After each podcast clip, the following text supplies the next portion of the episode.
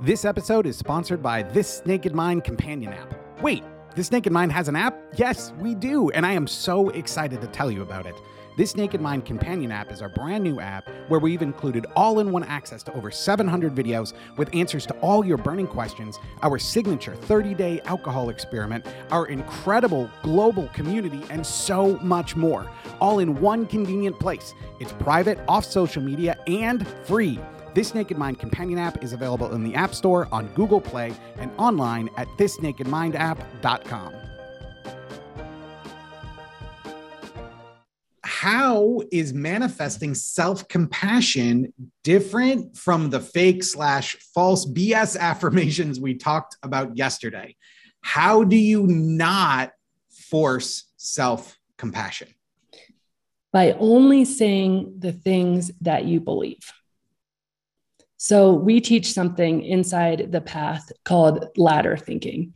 And I can go into it a little bit right now, but what it is, is usually when we're trying to force ourselves, again, that force word instead of power, when we're trying to force ourselves to think something different, we do what's called jump to the top ring of the ladder. So if we try to be like, okay, so the thought in your head is, you're so stupid. Why did you do that? I can't believe you right? And you're like, oh, I'm going to have self compassion. You're like, okay, you're not stupid. You're fine. Everything's good. At a subconscious level, you don't believe yourself, right?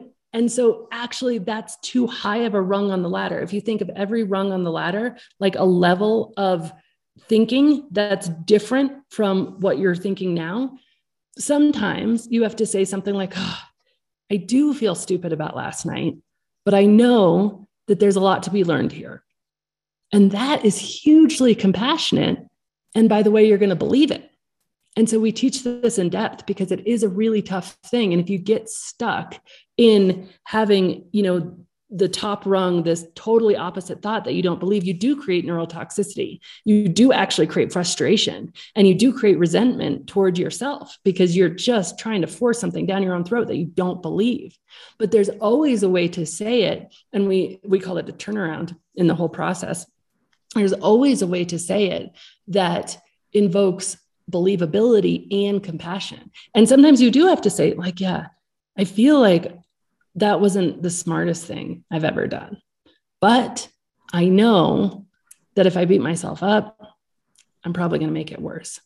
So I'm going to figure out what I can learn from it and at least make it worthwhile, even though I don't think it was great.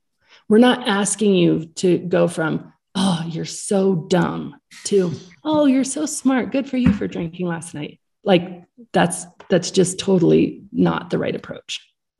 So use those ladder thoughts to crack the door open to compassion. You don't have to kick it open wide. One of my favorites where someone would say, I want to drink, right? And they were asking me, how do I use ladder thoughts with this?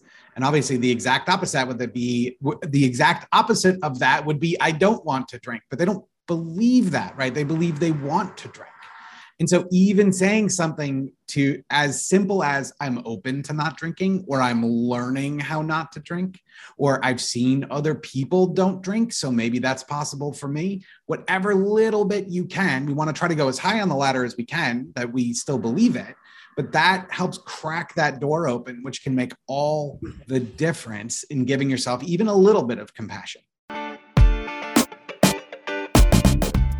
Please don't forget to check out This Naked Mind companion app in the App Store on Google Play or online at thisnakedmindapp.com. More than 700 Q&A videos, the alcohol experiment, our global community, and so much more.